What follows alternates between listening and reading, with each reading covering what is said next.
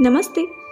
This is Chetasi और आज मैं आपको जो कहानी सुनाने जा रही हूँ, उसका शीर्षक है, दीप से दीप जले। ये कहानी है मणिनगर गुजरात की। ये कहानी है मनीषा की। माँ के साथ चाय के ठेले पर ग्राहकों को चाय पिलाते समय मनीषा अक्सर ये सोचती कि क्या वो दसवीं कक्षा भी कभी पार कर पाएगी? क्योंकि गणित और विज्ञान में वो शुरू से ही काफ़ी कमज़ोर थी। पिता से कोई उम्मीद करना व्यर्थ था, क्योंकि रिक्शा चलाने वाले पिता ना तो स्वयं ही पढ़े लिखे थे, और ना ही शराब की लत उन्हें होश में रहने देती थी। गुजरात के मणिनगर में काकरिया रामानंद कोट की जुग्गियों में रहने वाली ये लड़की अब बारहवीं कक्षा की पढ़ाई अच्छे नंबरों से पास करके शादी के बाद फ़ैशन डिज़ाइनिंग का काम कर रही है। वहीं चाय के ठेले की कमान उसके पिता ने संभाल ली है। क्योंकि उन्होंने अब शराब छोड़ दी है। कुछ ऐसा ही किस्सा है चेतन रावल का।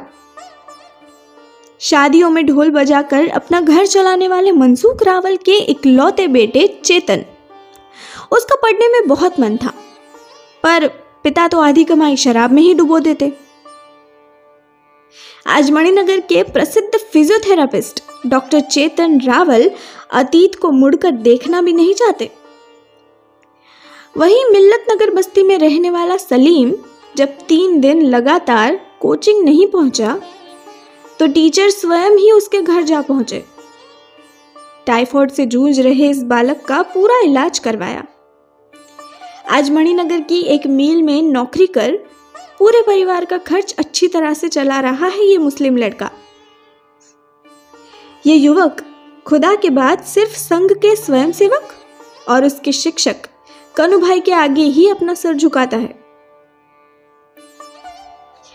ये तीन अलग अलग कहानियाँ हैं और इन तीनों कहानियों में बस एक समानता है। श्री गुरुजी ज्ञान मंदिर। मणिनगर के म्यूनिसिपल स्कूल में शाम पाँच से आठ बजे तक चल रहा ये ट्यूशन सेंटर कोई साधारण कोचिंग नहीं है। गरीब और अभावग्रस्त बच्चों के जीवन में शिक्षा संस्कार और आत्मनिर्भरता का उजाला लाने वाला सूरज है ये। संघ के सेवा कार्यकर्ता कनुभाई राठौड़ और भाग सेवा प्रमुख मधुभाई बारोट, इन दोनों के प्रयासों से चौदह वर्ष पहले शुरू हुए इस पाठदान केंद्र में ना तो बच्चों को पढ़ने के लिए कोई शुल्क देनी पड़ती है और ना ही अध्यापक कोई वेतन लेते हैं। इस केंद्र से जुड़े सभी लोग सिर्फ़ सेवा भाव से जुड़े हैं। कभी कभी ये लोग बच्चों को आर्थिक सहयोग भी देते हैं। बात चौदह वर्ष पहले की है, जब कनु भाई सेवा बस्तियों में जाकर बच्चों को मॉडर्न मैगजीन नाम की एक मैथ्स और साइंस की किताब निशुल्क बांटा करते थे। परंतु बच्चे उस पुस्तक से कुछ भी सीख नहीं पा रहे थे। ज़ाहिर सी बात है, सरकारी स्कूल की अनियमित पढ़ाई के चलते उनका बेस इतना कमज़ोर था कि दसवीं पास करना भी उनके लिए कठिन सा था। इसके लिए इन बच्चों को बेहतर शिक्षा देने के उद्देश्य से 2009 में श्री गुरुजी ज्ञान मंदिर नाम से इस ट्यूशन सेंटर की शुरुआत हुई। शुरुआत एक स्वयंसेवक के घर के एक छोटे से कमरे में सात बच्चों से हुई।